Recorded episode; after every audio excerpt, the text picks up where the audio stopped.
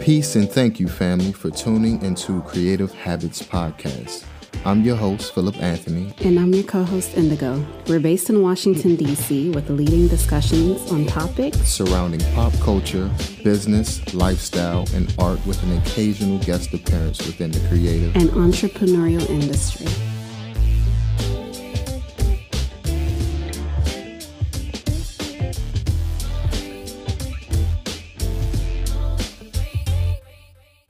Thank you so much for tuning into another episode of Creative Habits Podcast. Today we have a very, very special guest. I am so honored to introduce this artist, um, a fellow Corcoran, you know, alum, and I'm so excited to chat and pick his brain for this episode.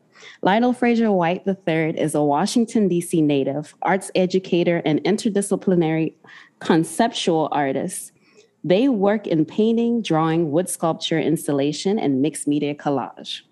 White's work explores themes of forced and coerced labor and its effect on family pathology, erasure, displacement, reassertion, and gentrification.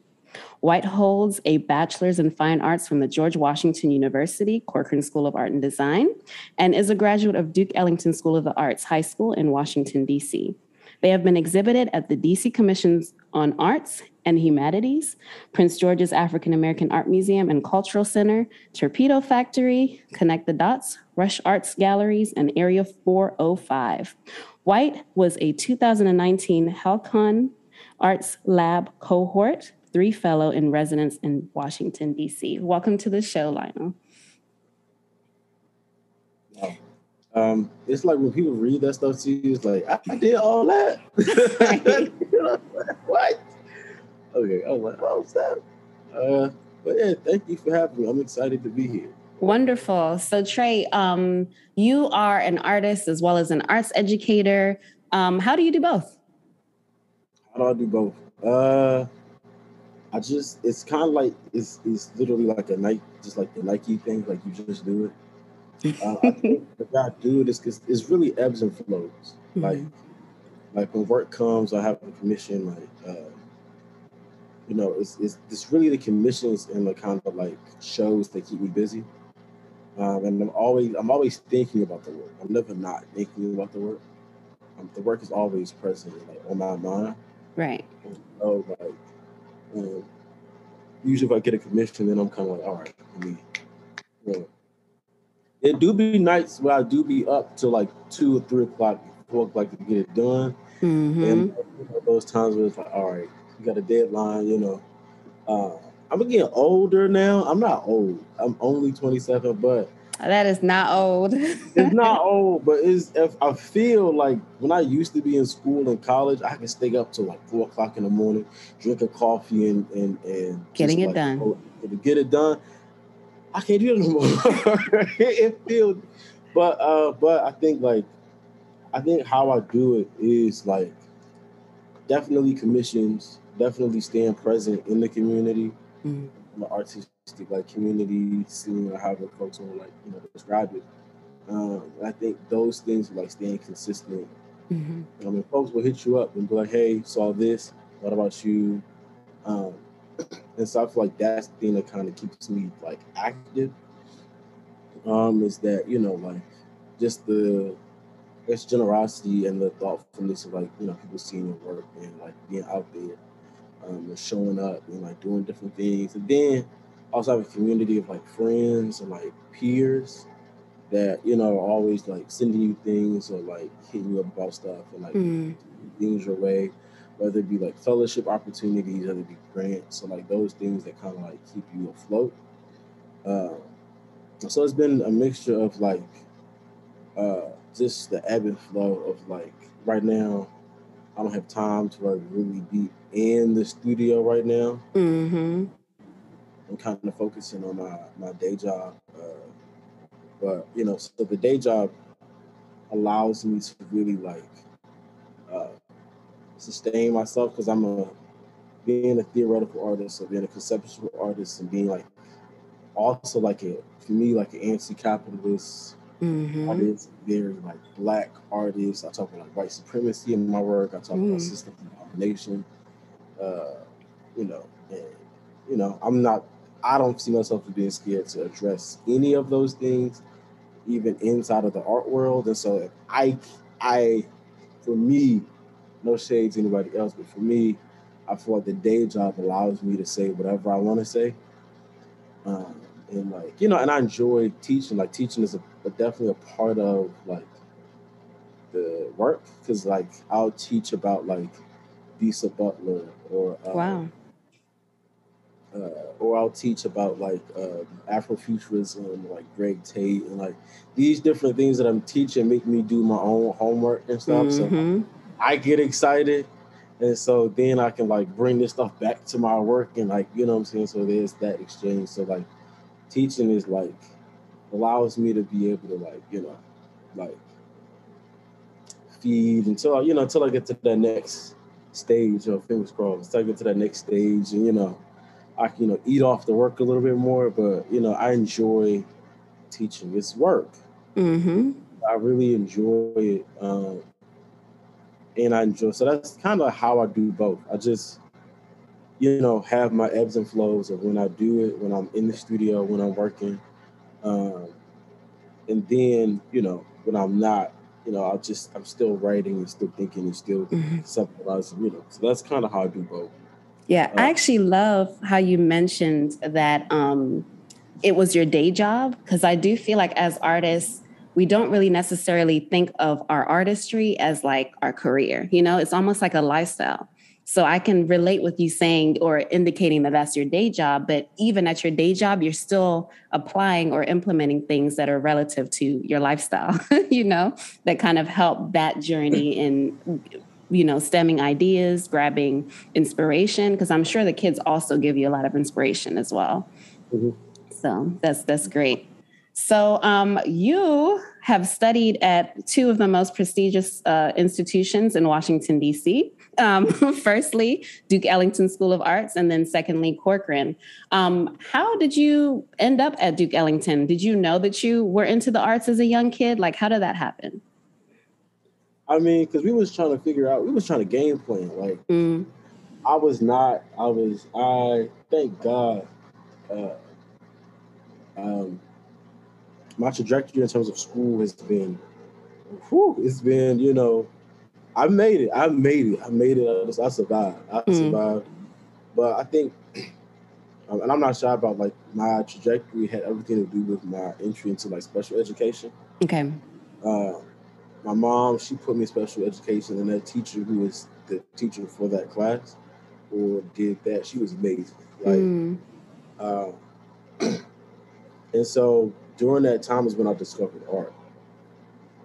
And so art was the thing that I was like really good at. It was just something I was like showed like just an aptitude for, even though I didn't I didn't necessarily see the aptitude. Uh, but one of the first things I did was school-wide competition to draw the cover for the African American music program at the school. wow. Um, and I won, and my grandparents still have uh, that that that booklet. So, Was it middle school or elementary? This Elementary. um, elementary school. Oh my gosh. So I, I won out of the whole school, and, and I look back on it. I'm like I drew a picture of Frederick Douglass, and it looks crazy, but it looked like Frederick Douglass. It looked like Oh wow. a crazy picture of Frederick Douglass. I was like, so I did it, and that's what kind of got me like going. So even now, as a teacher, like I still reflect on that period. Because my parents are trying to figure out what we're gonna do with this boy. Like we Mm. got to figure something out. Like you know, like because when I was in third grade, my one of my teachers put me in this little booth. Um, 'cause I, she thought that like if she put me by myself, I would get distracted less. And she didn't know that I don't need company to be distracted. Mm. so I would draw on the sides of the walls, and I would never sit in my chair, and I was just, whoo, I was, I was, you know, I was just, I was being a child, but I was definitely, uh, you know, but that transition to uh, uh, special education, like really, like, you know, having that teacher, having those two teachers, uh, Miss Booth and Miss Michelle, really like. By the time I got to sixth grade, I was like, "Oh, I'm an artist." Mm, Um, and so seventh and eighth grade, I had another art teacher who was really good, so I would be. Uh, so that was the trajectory. That really marked the trajectory of me going into Duke. Okay. And so by the time I got to uh, seventh grade, I was drawing. I was drawing. I was drawing a lot. I actually, the first time I met uh, another artist in the area, Wesley, um, uh, I was um, at junior high school. So I saw Wesley and we did like a mural.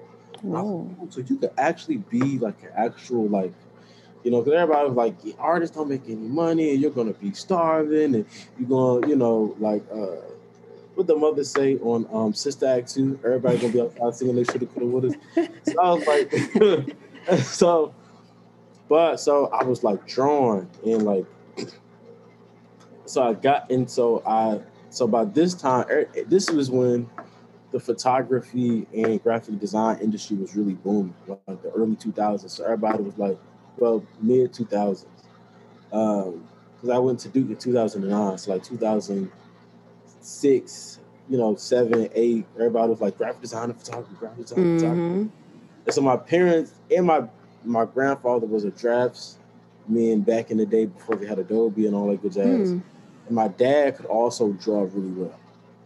Um, and so, you know, um, then my parents were entrepreneurs, like they were in church, and so they already knew how to like manage working and doing other stuff, and doing- so they already were hustlers. So they were like, "You could do it." Mm. Um, and so graphic design and photography was the trajectory that I thought I was going to take. And so, you know, um, being at Duke, I was like a pretty big fish in a in a small tank. Going to Duke, I was like, oh, these kids can draw, draw. Like they So can. was it intimidating for you? Like, Um, it it wasn't necessarily like intimidating. It was just like, um, you know, like when you have that. Because even when I was in elementary school, I wasn't the best drawer. okay. So I was like, man, I'm gonna draw better than y'all. Like, I'm gonna, you know. So I was like, so when I got into Duke, it was just kind of like, I learned how to cultivate the skills that I had. Mm. Um, I was never, I was never the best renderer or painter or drawer. I mean, I decent, um, decent, very good. Like I, I could, if I, if I had to do some photorealistic drawing, I could get it done. Right. Mhm. Um, if I had to really, you know, um, I'm a, I'm a definitely use that grid method, but, um, you know, so I can, you know, so being at Duke, it really kind of like, uh, it put a, it put a little chip on my shoulder that like really got me like hungry because I was like, you know, uh, but then it also introduced me to, uh, like, and I had one of my teachers at Duke was Stan Squirewell. Mm. and I feel like you know, um, really introduced me to being like a contemporary artist. Um, and so being at Duke, I really got the contemporary art bug. And so like then there were certain things that are just like my printmaking. I took a liking to printmaking, and I took it. I took a liking to like you know just you know I was doing Rorschachs, and so like I didn't know that that's where the money was at. Like the girls was really going up for the you know the you know the I didn't know. I was like these other people can paint. I can't paint. Right, You right. know, and I could do some other stuff. And so I really got into like conceptual art during that period of being a contemporary artist, like Mhm. that dude. By the time I got to my senior year, I was like, I might not be able to paint better than you. But you know, the, you know, but then my printmaking and my composition was strong. Mm. And, and so when I was applying schools, um, you know, I did not have the best grades. It was like my my my ac- my academic grades were low, but my Mm. art grades Perfect. were B's. You know, I you know, you can't get a C at Duke in, in your art. Like it's no. How do you So I- grade art though? That's always been my question. How do you grade art? Yeah, Like, what are you looking for? I mean, cause that I mean, bro. I, that's the interest. It's always interesting, like the grade my kids' work. hmm um, because I feel like what I'm looking for is if you sat in my class, because even for the kids that are already good, if you sat in my class and you just you just kind of like, I'm like, all right, that's I'm gonna give you a C plus. Like even I feel like there are kids who can't draw uh, or render as well as some other kids, but if I see you practicing, like to me, the practice is what I'm grading kids on, and if I like if I see like a growth metric of like this is the first one you did, this is the second one, is the third one. If I see growth in between the first one and the third one, that's how I like grade my kids on like their growth. Um, but if you sit in my class and do nothing, we gonna fight. Yeah. we're gonna we're gonna or you just like you know you kind of you don't go through the process of allowing like the work to like you know um Cause yeah, I'm like kids, kids be like, I can't draw. I'm like, nobody can draw. Like drawing is not a natural. hmm No one knows how to. You know, you're not born knowing how to draw. Right. You Mhm. learn. Knowing composition, you develop.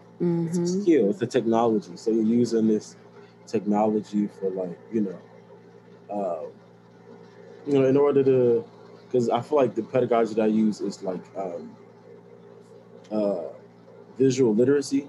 hmm Um, and so like I use visual literacy to kind of like engage my students and then, you know, the exit sheet. So I'm like, how did you um like self-reflection? So like what did you learn today? hmm Um, feel like you can do better? How did what things also what are the things you feel like you did good on? I feel like asking kids like what do you think you did good on today? Um, and then allowing them to because sometimes they're like Man, I remember being in third grade, being like really frustrated because I'm like, this don't look like the look. I don't look like Yeah. a circle, like. And so this, this is bad. And my art teacher would be, she would just come over to be like, oh my god, this is so. And I'm like, lady, you're crazy. Like, this is not.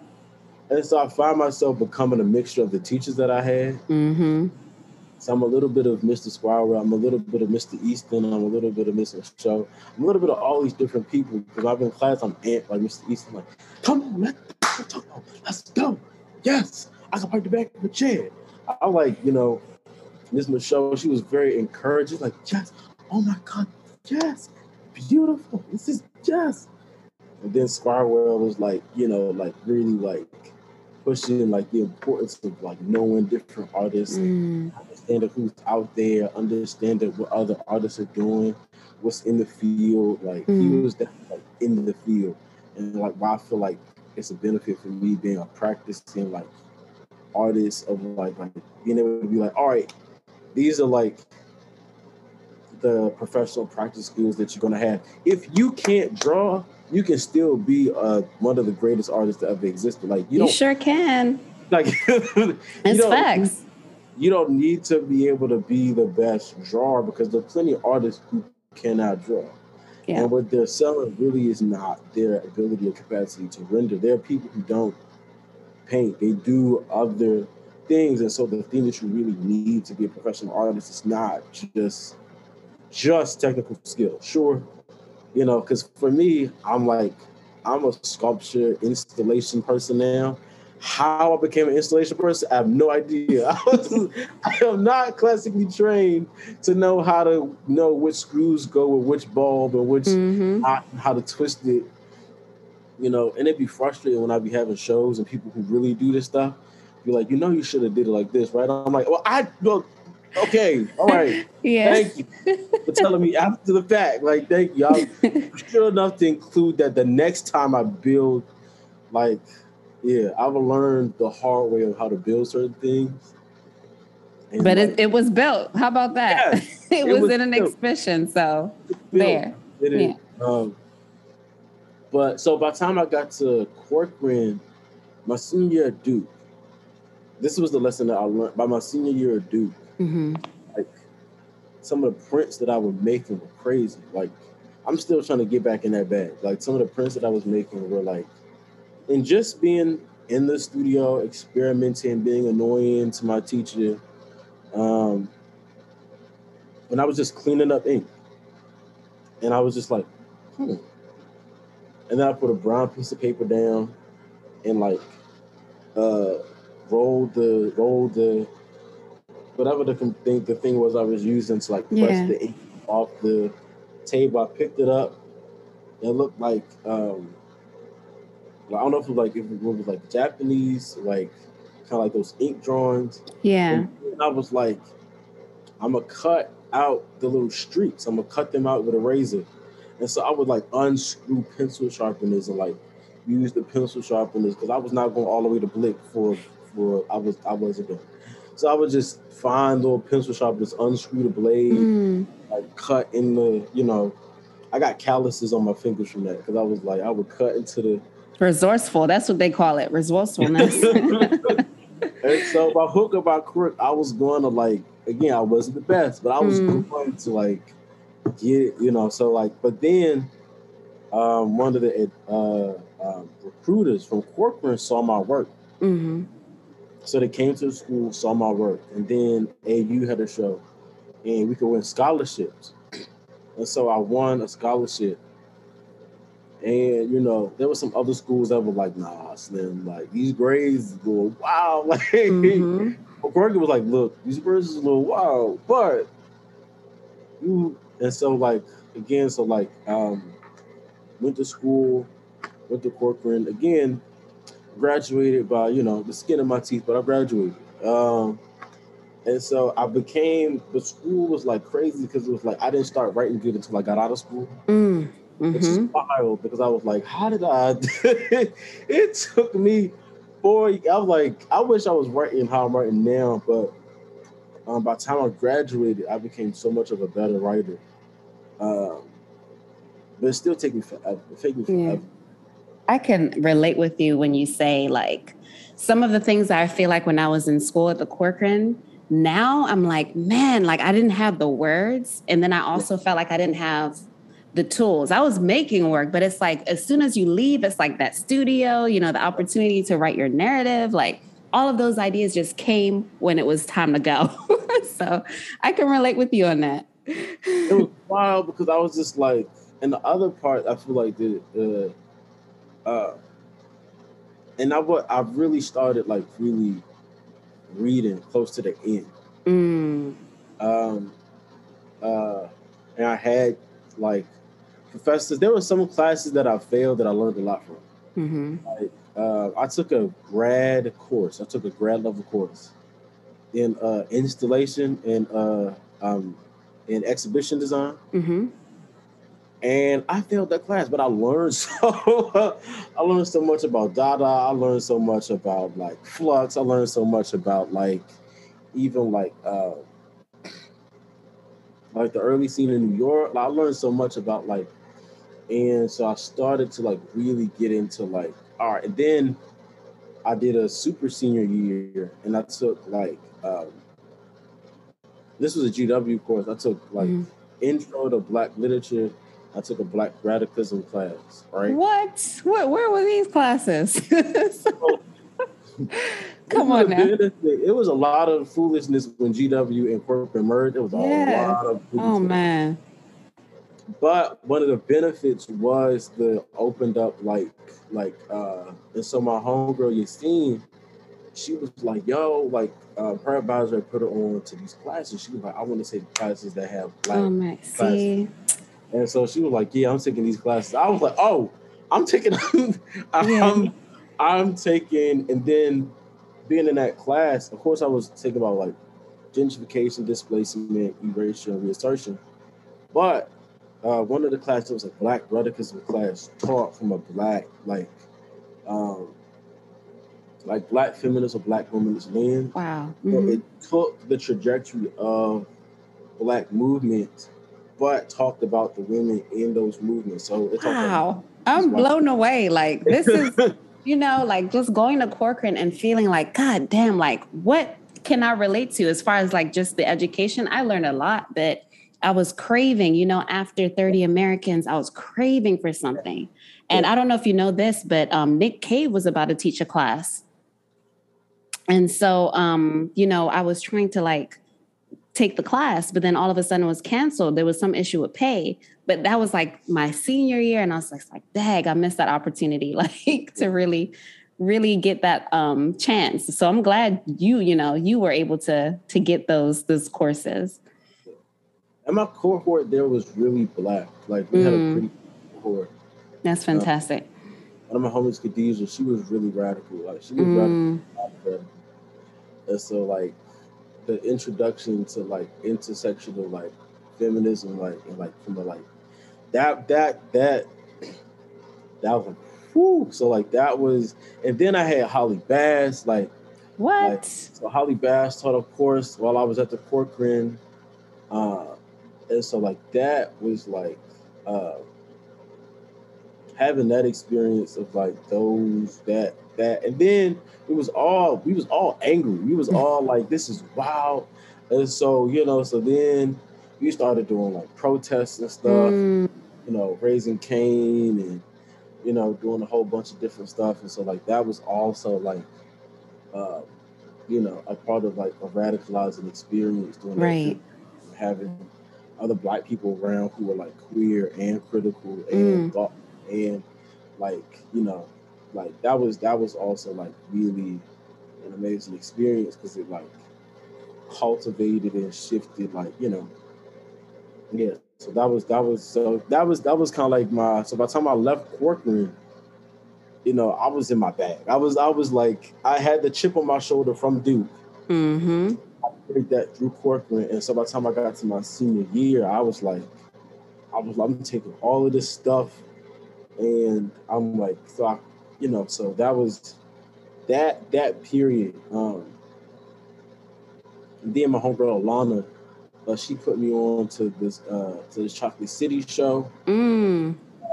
and so that Chocolate City show got me connected uh, uh, to Martina Dodd, and so like that was like an introduction to a lot of like, you know, the whole like black artist community. Right. Right. Of course, I reconnected with Wesley. Like, so that was that was amazing. So it was like that kind of trajectory of like coming back into. I think also I feel like for me, my experience, like the black artist community in DC has been really strong and really mm. been like a good support because like no shade, like one of my uh teachers at Corcoran, I'm not gonna say this, but one of teachers at Corcoran was like, you know, take pictures of your work because it's gonna be a long time before you're in a space like this and you know, it's gonna be a while before you really, you know, get going and you start your career and you're gonna get a lot of no's. Now I got some no's. But it seems like it's gonna be a while for you. Da, da, da, but like um having that first show was like, oh.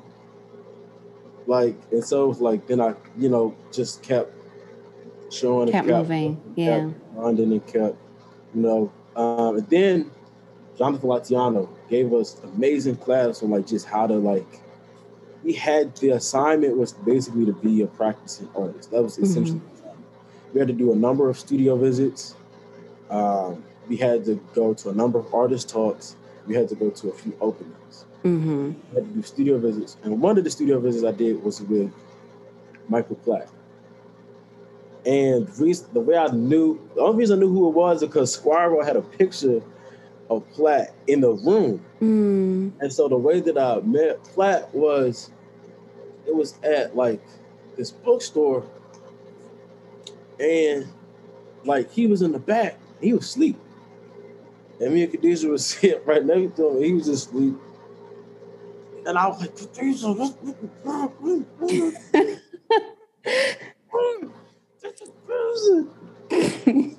just like uh, just having these relationships with folks who were like in it and already doing it. Right, and, right.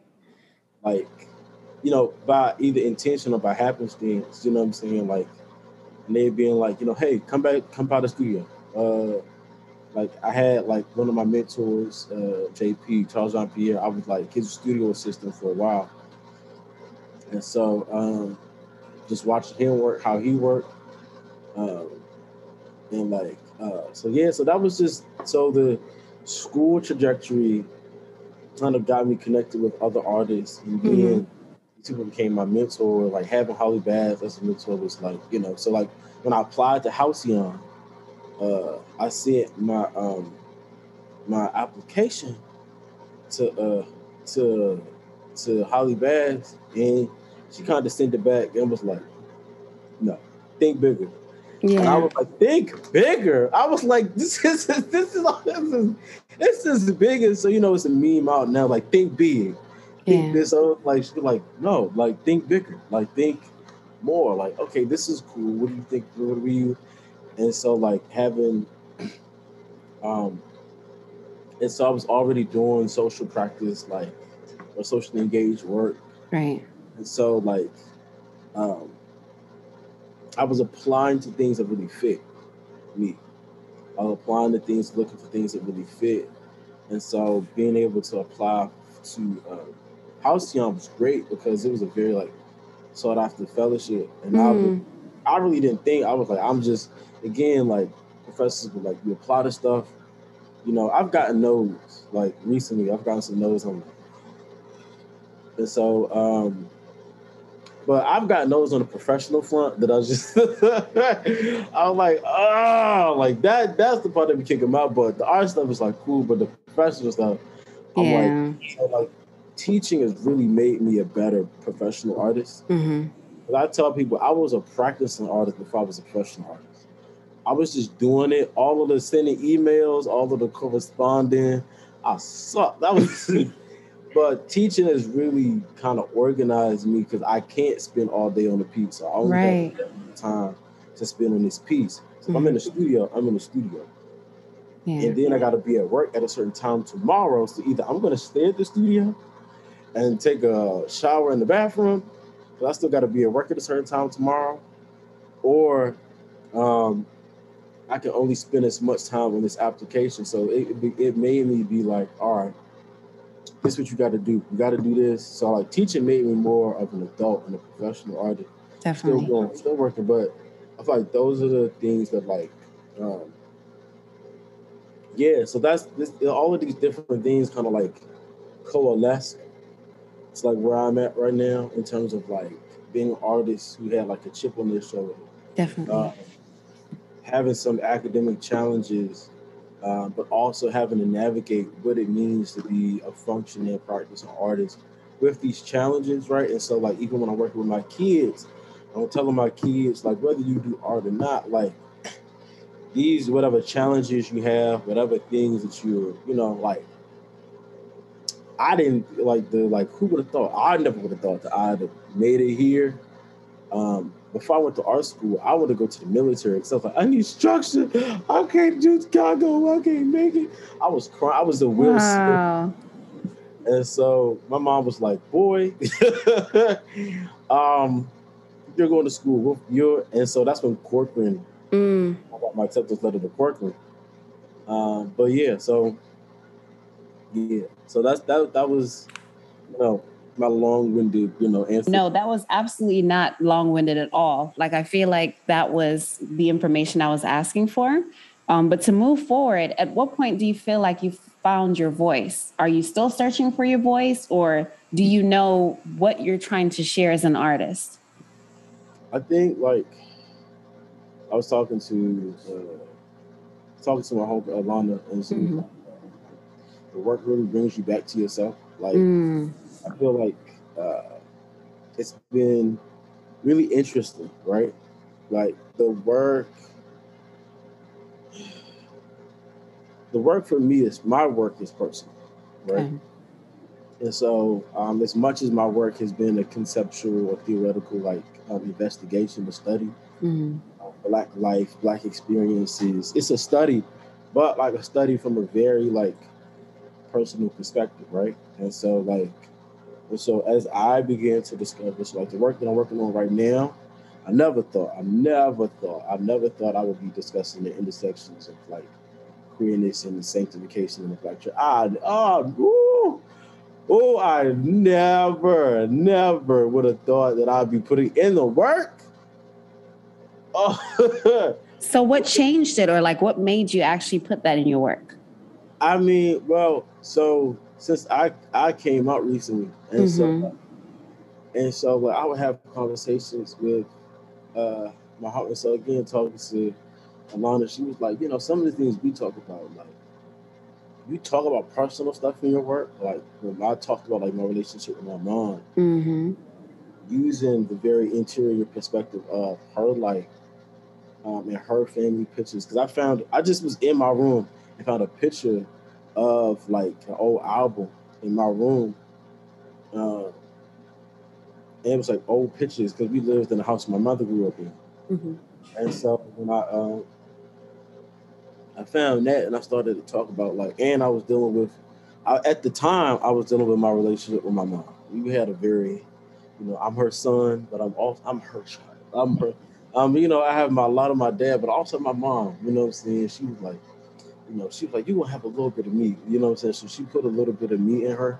Mm-hmm. But the part of me that she put in there, it was, you know, you know, it was the part that, you know, very strong willed, very um, you know, uh, yeah. So, um, and so like we were, you know, we were dealing with our things. So I began to understand my mom a whole lot more through the work, and I began to mm-hmm. understand my grandmother mm-hmm. a whole lot more through the and thinking about. So I was senior year of college. I was thinking about post traumatic slave syndrome. I started thinking about. I was thinking about um, Castile and I was thinking about the the things that we kept seeing on the loop. And I was like, how do we respond? How do what is the what is the effect on us? And so the natural inclination would be like, what if I just put it on a loop? And like I was like, no, my mental health can't take mm-hmm. putting that on the loop and going to a predominantly white school. Mm-hmm. So I was like, but then Wesley put me on the Dr. Joy DeGruy post traumatic slave syndrome. Mm-hmm began to study that and study family pathology and enduring legacies of, you know, so then I saw to my family legacy and wood and family trees. As a result of, I was initially painting. And then I got into sculpture as a result of contemplating trees as like or wood as a way of holding history and the black body and the way the wood and the black body holds it. So I got into that good. Then I was thinking about like I graduated and I was doing um, uh, a lot of independent study. I had like three independent study classes my fifth my fifth year of school. I like I was like you know I was thinking a lot about gentrification, displacement. Right. So I wanted to come back to that work that I was doing before. And so that made me think about like these photos that I had with my mom. And so I started to rip and tear and like create these kind of like collages. Uh, and so then I'm thinking about like uh, my mom's photos with the wood and with all of these other things. And so then, so it's unfolding. And then I started to think about like the black congregation and like I said, mm-hmm. the black as a collective like experience, but thinking about it as queerness, as a queer experience, uh, and like found family and the correlation yeah. in the black church, like mothers, by people that you're not related to, but mother father, sister, like, and so like, and then like the move of the spirit is like, so what I'm where I'm at right now is like the move of the spirit as mm. An erotic experience, and uh, you know, and you know, my you know my dad when I hear shit like he he like, all right now, all right, all right, yeah, like, all right, that ain't you know that ain't that ain't that ain't Bible, and I'm like, okay, all right, you know know, because I come from a, a holiness Pentecostal, you know. Mm-hmm. my, I'm actually, my dad is a fourth and fifth generation pastor on both sides. So he wow.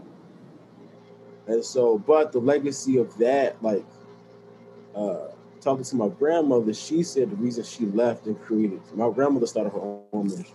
Okay. She was a preaching at a time where that was still like not as many as many black women that were like preaching and pastoring and doing that was still not kosher to some mm. people. So, but then the way that my grandmother's ministry worked, some people view what she did as social work. And so social work? Social work. Mm. And so, but she would like pick people up, bring them to church, feed them, and it was a lot of young people. Okay and so she would drop them off home. It was a lot of like street ministry, and so my parent, my family got into urban ministry before it became a thing. Before it became a thing, yeah, you know. So, you know, so this legacy of of of, of this tradition and like looking at like shouting as like you know, and so like even like shouting, I'm like that's something that's very oppositional to like transgressive toward a whiteness, and so, but then thinking about like church and shouting and the black, like uh, church experience is something antithetical to white supremacy. And as its own kind of like closeted experience like you know like how we understand uh, church folks you had to you had to go somewhere to have church. Yeah in the woods to have church together so like go, and I hate to cut you off, but it's like you going back to wood. You know what I mean? Like I feel like it's within the foundation of our existence as Black people. Wood, you know, takes you far in so many different angles and aspects of yeah. African American history, just in general. So I'm like, God damn, like just your narrative within itself is so powerful. But then, like linking it to all these different things, you know, you like the way that you're talking about how you're starting to talk about one thing and then it goes into the another thing and then it goes to the family, then it goes to this. Like, oh my God. But keep going. and so like, but that's like for me, like when I like even like as a I guess at this point I'm an intellectual academic. I've accepted Mm. that title. I brand myself that. Mm, But like the work for me, I'm a like I heard I heard Fred Moten and uh, I think Saidiya Hartman were talking about like different between like black studies and black study. And I think black people are starting to reclaim the practice of black study yeah. black studies as an institutional thing, but black study as you know something that's integral to our survival, and not as Mm. something that is elite in terms of like I'm smart and you're not, Yeah. um, but something that is integral to like you know, and so like for me the kind of like realization it's a self practice, a self development, like you know my own personal ish. And so before I ever thought about an audience, before I ever thought about like where the work is gonna go, how it's gonna be installed, all of that, I was just work. I was just trying to figure my stuff out. Yeah. Yeah. And so as a manifestation of trying to figure my stuff out, it made me think about all of the ways in which I have to think about um, like Afro pessimism is like the big thing because Afro pessimism talks about like the superstructure of you know white supremacy is this very large superstructure. It is the sky, it is the environment, it is the you know So what is the word? I've never heard this word before. Afro pessimism? yeah. Okay, So explain, explain. Yeah. So if I could give my kind of like my understanding of Afro pessimism so Mm. right? It is to think about like um, it is an understanding of our existence in the context of white supremacy. Right? Okay. And so to understand that, like, okay, we could do all the work that we want to do, but this work doesn't amount to much unless we destabilize, deconstruct, eradicate, and emancipate ourselves Right. imperialist, capitalist, white supremacists, you know, patriarch. You know what I'm saying? Um, and so, like, but uh, then on the other end, Saidiya and like people like in the wake, so like hmm uh, thinking about okay, yes, and but also we still have to do the work, and so um, not a negation, but Hortense Spiller, I think Bell Hooks like say something similar, where they say like love doesn't exist if you don't exist in a functional society. Exactly. Then Hortense Spiller says blackness in another uh, in her work on intimacy, she says love doesn't exist, and of course Bell Hooks says communion. Like these things don't exist if we're not in a functional society. But then um, Hortense Spiller, um, in her work in Black culture, she says blackness brings the world back to a place of human habitation. Right. Mhm. And so Afro pessimism and the work of black culture in terms of it being a process of bringing the world back to so if we think about how do we preserve ourselves in like one thing that I link I don't just disconnect my pursuit for affection, intimacy, and love Mhm. from the issues of gentrification. Because if I'm trying to date, it's hard to date when stuff costs so much. Facts. No. or find a boo, you also try to find, and then you and your boo both stressed out. I'm not saying that I've been there, but Yeah. No, I understand. both stressed out because y'all both trying to work. Y'all both trying to be adults. Y'all both trying to figure out like, um, your relationship to your bodies. You're trying to figure all of this stuff out in the context of trying to find a job, trying to find afford food, trying to so like you're doing that, you know, that but then it brings together that conversation between James Baldwin and Nikki Giovanni, which was like, you know, like she was like, lie to me. He was like, I can't. And yeah. like, and so like what does that work look like of this superstructure? And but that my work is talking about is the evidence of the intimate, like intimate mm-hmm. and art as evidence of something much larger. So like my work around gentrification, it should be used as evidential, like evi- like evidence. If I wanted to take this to the Supreme Court, my work should be visual evidence of the impacts of gentrification as practical in terms of infrastructure, but also how does the infrastructure then impact our intimate daily life, our intimate daily lives as evidence. Um, mm-hmm. In research, they uh, always forget the word for research, but um, uh, not anecdotal research, but uh, qualitative research. Mm-hmm. And so my work is a black study that centers qualitative research. Uh, and so it should be used as evidence as qualitative research while I'm producing aesthetics for black people to enjoy and live in and embody. So I'm trying to do the work of like crafting a very critical language that is resistant to white supremacy while simultaneously trying to like stay true to like uh, bell hooks. I'm, I'm bell hooks. He was in a talk with like other intellectuals, and no shade to Henry Louis Gates, but he was like, us intellectuals, we all know the feeling that we have left our communities behind. And bell hook's face was immediately like.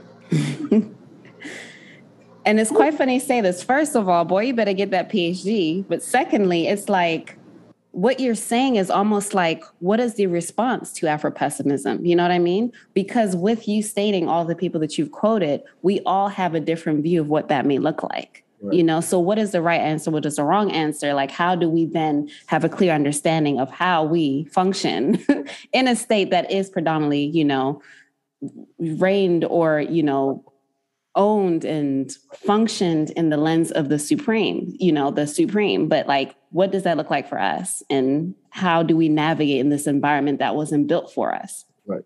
And that's why I like the reason I like I've not completely, completely abandoned my relationship to the black church. Completely. Mm-hmm. um, is because I feel like it was the first attempt in answering that question. Yeah. Um, and not just in like some kind of like abstract sense, but a real sense of like actually like, okay, like, um, what is it? The first one was the first instance of like us coming together to even have a congregation, have a collective experience out from, but also inside. And so this is why I like the black because uh, the idea of outside and inside, like uh, it was the first experience of having that first initial experience of having to do the work with each other mm-hmm, mm-hmm. Um, and having to problem solve with each other, having mm-hmm. to like, raise money. You had to cook. You had to do a number of things, and then, uh, but also do this in the context of white supremacist domination. Mm-hmm. So it is an actual practice of being in the context of and right right next to right adjacent beside white supremacist domination mm-hmm. and trying to cultivate something outside of white supremacist domination while simultaneously being and having to return to it at the end of this meeting. And so like uh so like that's that that's where my work is going like next. Like yeah. I love that. You're articulating it very well. And it makes me also question because, you know, my um, lineage is also African, but we, like, you know, me also having so many different cultures that I'm tapping into mixed with tradition and religion. So my my family is very heavily Christian on my maternal side, but you know, like we were colonized. So we still have traditional African things that we mix with Christianity, but it's also that push and pull as to like, how do we reclaim, you know, our own traditions, but also stick with our new, embracing that new religion, you know, which is not new now, but I'm just like, I completely understand what you're saying. And curious to see like how that takes form and shape in your you, you know your visual narratives. Like that's a lot. It's heavy and it's but it's always going to be continual. You know what i mean? Like you have always something to say about that topic I, I love because you know one thing I as much as like I can't help I've been church real bad and it's so Yeah. bad. Like you know because I love like when I look at like ballroom right now like that's what Mhm. I'm like church. sanctuary Yeah, it's my sanctuary that you know exists and function in the same way that the church functions. hmm You know, my ancestors in terms of like, um, but also the move of the spirit. So like, you know, I still have. I can't think about like, like, but then also like my like shouting. It's, Yeah. it's the, like when I think about like speaking in tongues, like he shout about hmm yeah like that is that's that that is a part of a legacy that um it's a part of the black church but extends beyond the black church absolutely how we establish like our so like where black people exist in congregations specifically spiritual spaces of like, Absolutely. I, you hit it on the nail because I was just like, it goes deeper than that because spiritually, as Black people, we need that, you know, whether we're getting it from Christianity, like no matter what religion or what, no matter what space we seek sanctuary, we need that sense of community. We need that sense of like, you know, what you saying speaking in tongue, we need that sense of connection with a different ancestral spiritual realm. Like we need some form of that space. So yeah, most definitely. but i think in terms of like like answering the question in terms of like the evolution of like Mm. uh, the record's gone and where it's going. Like it's it's a, it's a, it's it's a conversation and a negotiation between like uh, myself and like I was like you know I'm in conversation with my friends. I'm in Mhm. conversation with my family. Like you know what I'm saying like my dad, although he's not like you know the biggest fan of the work that I'm producing right now.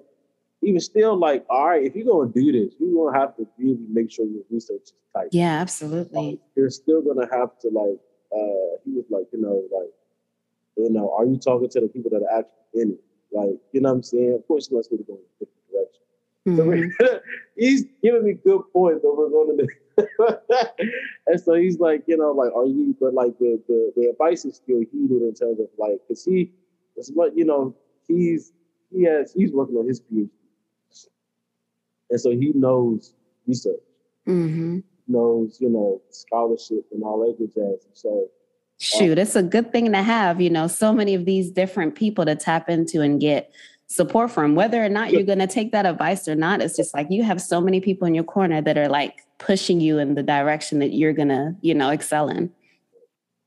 so that's what that but that yeah, I just that's what the it's that's what it, like these things are evolving. hmm So like staying true to the practice of black study is the thing Right. that has allowed me to um, continue and the way that black study has radicalized me every step of it. Like I never would have thought that I would be, you know, someone who could be considered a pure artist. I never thought Yeah. that would be a possibility. Um, I never thought I'd see the other side of it. Um, and so like the fact that I'm here now is being a direct result of my engagement with black stuff and like uh, not just intellectually but also living it and like and one thing that I can say about my relationship to the black church is uh, something about you know studying the word like you know I come from a generation of Bible scholars so it's like it ain't just about studying the word but it's about applying the word like, hmm don't just study the word you have to apply the word to your. Right. it has to get in your spirit and so I'm not just talking about my work, but I meditate on it. I like sometimes my work had me in here ready to punch a wall. or like like the work is like real is real to me. Like, you know what I'm saying? So like I feel like I meditate, to be on the on the work. And I'm I meditate, be on thinking about it. So the work is as I engage with it, it's transformed me. Um, and so, you know, like they say in church, you know, the way I used to walk, I don't walk no more. I used to talk, Mhm. I don't talk no more. You know, it's, it's the change, just the change, you know. And so that's how I see that. Um, and I, this is last, like last thing I was like, Absolutely. this pillar, and like she said, like we have to die. like we're going to actually have to die. Mm. And so, um, of course, some scripture says, you know, I'm crucified with Christ, you know. And so, this Right. idea of like dying, of, of course, is like this idea of dying is, you know, had been taken from other spiritual and religious tradition. And so- Mhm. but this idea of like dying, being born consistently. Right. So, I think the work has killed me someday. Um, and then people, so I'm consistently like dying. Um, but dying is an act of like liberation and, and life and you know emancipation. So you know, like you know, the work has killed me, but it's it's it's it's brought me back to life. So that's that's why I'm just like the evolution and hmm evolving nature of the work is as long as I stay true to Black study, as long as I stay true to the study of my people, our experiences, our lives, our stories. That's my new Bible. That's my new Love story. it. Mhm. what I um, those are the things that are forming, like, you know, like the evolution and expansion. Of, you know, Fantastic. So we have about 10 minutes, but I wanted to ask you this question because since we've been having this wonderful conversation, I remember you sharing the story about you, you know, being stuck in this booth, but still finding a way to draw, right? And my initial like interpretation of that is that you were still freeing yourself, even in the confinement of people thinking that they had to like push you in certain directions or focus on one thing. So now that you've, you know, earned your degree as, um, you know, a fine artist and you're moving towards being a professional artist, like you say, um, what does ultimate freedom look like for you at this stage in life as an artist? I think going, I've done this, right? hmm Uh, I think the Little Fires Everywhere was like really good series. Uh, particularly like when Megan the series talked to the white girl. She's like, look, if you're gonna be critiquing everybody else, you gotta be ready for a critique for yourself. Right. Like, you gotta be ready for the things to turn back to you. And so I think like uh, the thing that I think like freedom is for me is I'm really starting to do like healing work, right? Um, because James Baldwin said, you know, to be relatively conscious is to be consistent with great. But from what I understand, the other part of that thing was like, that's no way to like live. Like that's no way to like consistently be. So I have to find of peace and care and love. And, like, so I think we, um, I'm really looking for, particularly like thinking about like being in the way, being just like and like vexing, like it's being like, you know, um, since I've done all of this work to like, you know, uh, you know, really like come to a whole new space, I feel like hmm cognitively it's like, whoo, whoo, it'll it'll it'll make you want to howl. Yeah, yeah.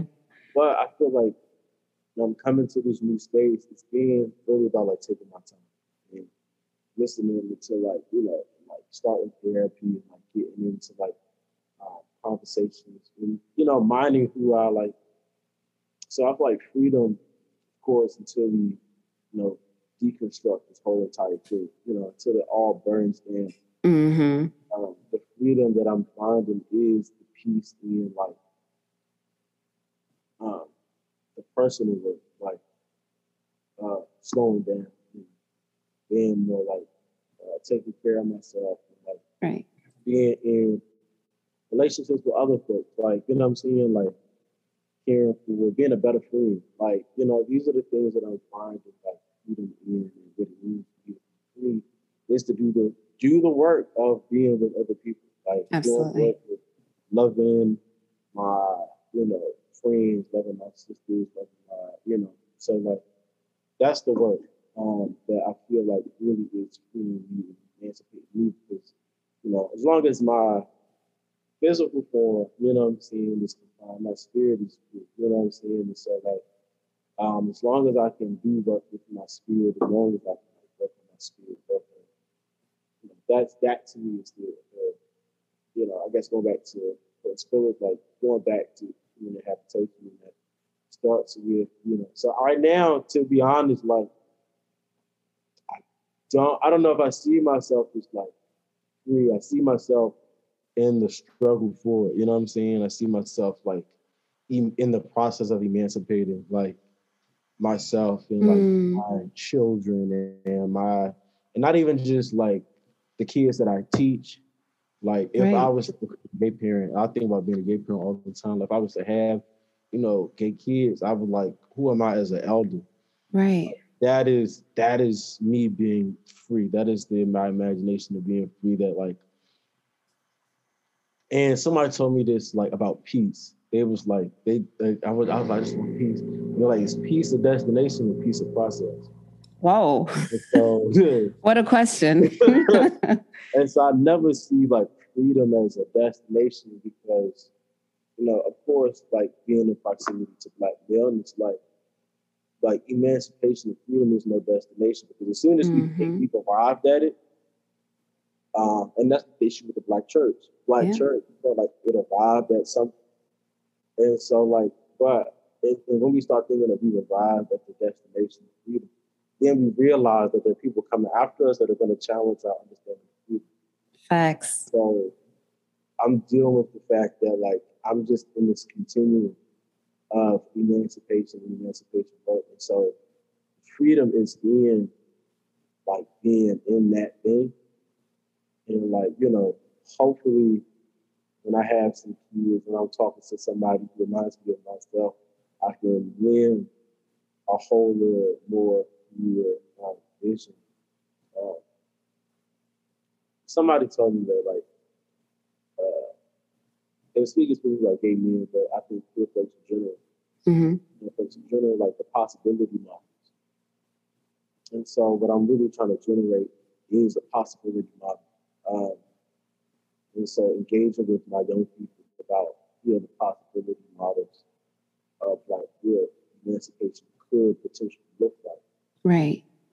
And to so that that's just that's how I view freedom. That's how I view, you know, like you know, uh, you know, some you know, yeah. So that's just how I view like freedom. How I view myself in freedom. That's how I view where I. Um, uh, I forgot because Nina Simone's quote about like freedom. I don't know why it's slipping my mind right now. Uh, uh, she says, I can't think about it right now. But whatever Nina, what Nina Simone did, like, um, but that's that's, and I feel like artists are because we get a bad rap with not being necessary. Um, but um, the same way that mathematicians create and scientists create, you know, mm-hmm. space, uh, black artists present like the ethic for how that space is going to be inhabited. And Absolutely. Essential to the work because the work does not exist without us actually we have the ethos mm-hmm. engage and without the ethic of how we want to engage, you know. So that's why yeah, so freedom is just, you know, the work, the process and then the ethic that kind of guides it. So like, you know, being in that continuum being in that work. So that's how I come Fantastic. So I have two final questions for you. Um, well, the, the, two things that I have for you, one of them is not a question. I wanted to see um, if you have any advice for any of our listeners that are, you know, practicing artists, want to be, you know, professional artists, and maybe are educators. What advice do you have for someone that's like, I don't know what the hell I'm doing right now, but uh, what, what what's next? I think the is the like slow. I, I would I would the advice I would give I give uh just as like professional practice just be outside. Be outside. Yeah. Doing hood rat stuff with your friends. Like be outside. Um and being outside will, will particularly in a space like DC. In the city like DC. I don't know about other cities, I don't know about New York, I don't know about Atlanta, I don't know about the West Coast. Be outside. Uh go to shows, talk to people, people will see your face eventually they're gonna want to. Folks are nosy. Everybody's trying to like get on. Yeah. So folks is gonna ask you, "Oh, what do you do? What do you, what do you, what's your work about?" Like the famous DC question. Yeah. What, what, what's your work about? What do you, what do you got going on? Folks is nosy. They want to know. They don't, don't. Nobody knows anybody. So like people gonna want to know who you is and who you are on that front in terms of like just getting out there and starting to make moves You know, people want to see good people put on. So at least from what I've seen in DC and certain folks that I've engaged with, right? So that's the one hand. On the other hand, it's like do do oh one thing I'm big about do your, do your homework like do your Homework. like uh you know no shade like this is one thing I'm like really critical about like young black you know young black male artists about I'm like like do do your homework not just about you know I'm a young black man what about it what about it what's the story what are you researching what, Yeah. what about Yeah. behind what's, what's what's in addition to that what do you Right. do, you know, like critical, like gotta gotta do your homework, do your homework, do your research. Know, you know, you're not the first person to feel this thing. So there are other people who can inform the understanding of the things you're going through and like trying to process and trying to think about. Um, so that's my big thing. Get out there, do your homework, um, and like smoke. Um, you know, here today. Yeah. Uh, you know, if you don't like smoking J, you know, you know, not not too much, but you know, get a get a little bottle, you know, some, you know, uh, bourbon. Something to cool it down. Ease, ease Yeah, off a little bit. more, you know, burn some incense, play some, play some white noise, play some smooth jazz, hmm Beyonce. Like do do something. Like other other part is like, don't nobody really know what they're doing. Yeah. Um, there's artists out here, like established artists, who like have teams of people to do what you're trying to do by yourself. Yeah. So like, you know, like nobody nobody really got the thing. Everybody's trying to work the thing out. Like, and the thing I like about being an emerging artist is I get to see established artists make mistakes.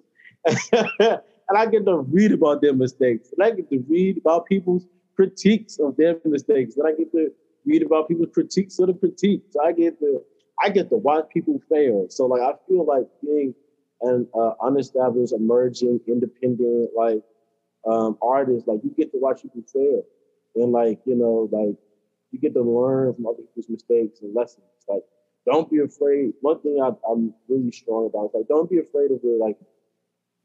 Some people hate the discourse, and it's like, oh, you can't do nothing.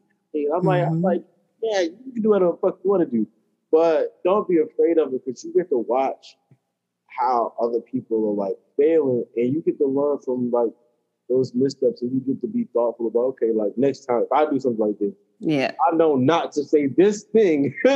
That's going like and so like really like learning from the discourse, be in the discourse, see what people are talking about. You know, don't be afraid of like the discourse, like oh, because sometimes you see somebody else make a mistake and you knew, oh, I could have made that mistake. hmm And it's like, and you taking the criticism of that other person personally because it's like, oh, now you can't know.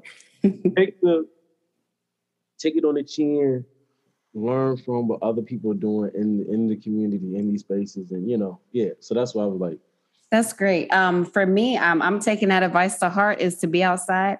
I have like severe social anxiety and it's not noticeable sometimes, but it's like for me, like if I'm walking in a room and I see some people that I admire, I just like, I don't know what to do with myself, you know, and like try to quickly exit left. Not even that, but people like I know it's just like just being in a crowd too long. So I've been working on it. The po- podcast has been helpful, but like just you know, being outside and actually like interacting with my peers is a Mhm. challenge for me mhm. due to anxiety, but it's like I need to, you know, be amongst my people. It's not that I don't want to, it's just like that Yeah. fear of being like in that space. So I'm I'm gonna take it to heart. Thank you. Locking in, also like locking in with your own, like, like locking in with the with your folks. Like right.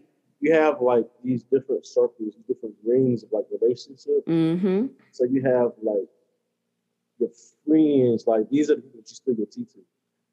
And, then you kind of have like those other people who are like, and they kind of like, I mean, so it's like there's certain people that I know that if I if I don't want to go somewhere by myself, I'm gonna probably call like this person, that person, And be like, that person. okay, come with me. we we going, and then and then we keep here, we having a good time, and so other people gravitate to us. I see. Because we having a good time. Got it. Like, oh yeah. wow, people be coming up to me and be like, oh, I see you. And I'm like, I ain't nobody. Like I, I, I. I might have did a few things, but I'm like, I ain't.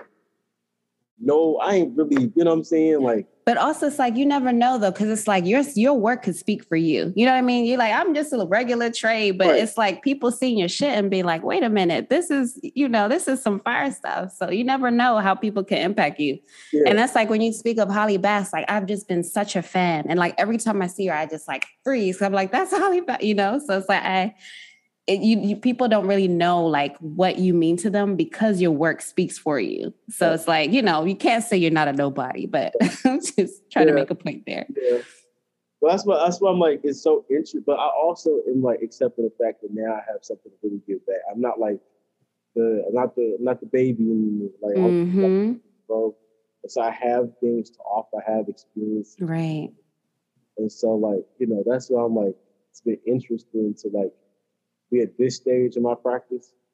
Um, but yeah, because I I know the feeling of like being like, oh, I don't.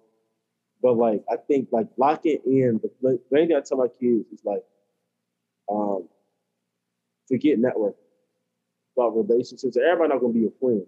Yeah, that's true. But if you got those two or three people, it's a wrap. you don't need nothing else. You don't need nothing else. And, no, and then those, the people beget people two, beget four. Right. And then you start to make that. But I, all, other than that, Perfect. So I'm so sorry. We have one minute left. I we did not even discuss your upcoming show. I need you to please put in the information of where your your next show will be. I yeah. understand it's happening in September, so please yeah, let us know. um, prayer closet. So some of the things I talked about today um, will be in prayer closet. So yeah, so 919, we check it out. September 9th is the opening. So yes. Please. Fantastic. And then also please quickly share your social media handles for us. We got 30 seconds. Uh Black Ed Bar B L A C K underscore E B B underscore R. Black Ed R. Actually, no, don't follow that one. That's probably I will not. Okay, LF I'll edit it out. LF White Studios. LF White underscore studios. LF White underscore studios. Fantastic. Thank you so much for coming on the podcast. We love you so much. And kudos to everything you're doing. It's fantastic. Keep going. You're the best. All right. Take care. Bye bye.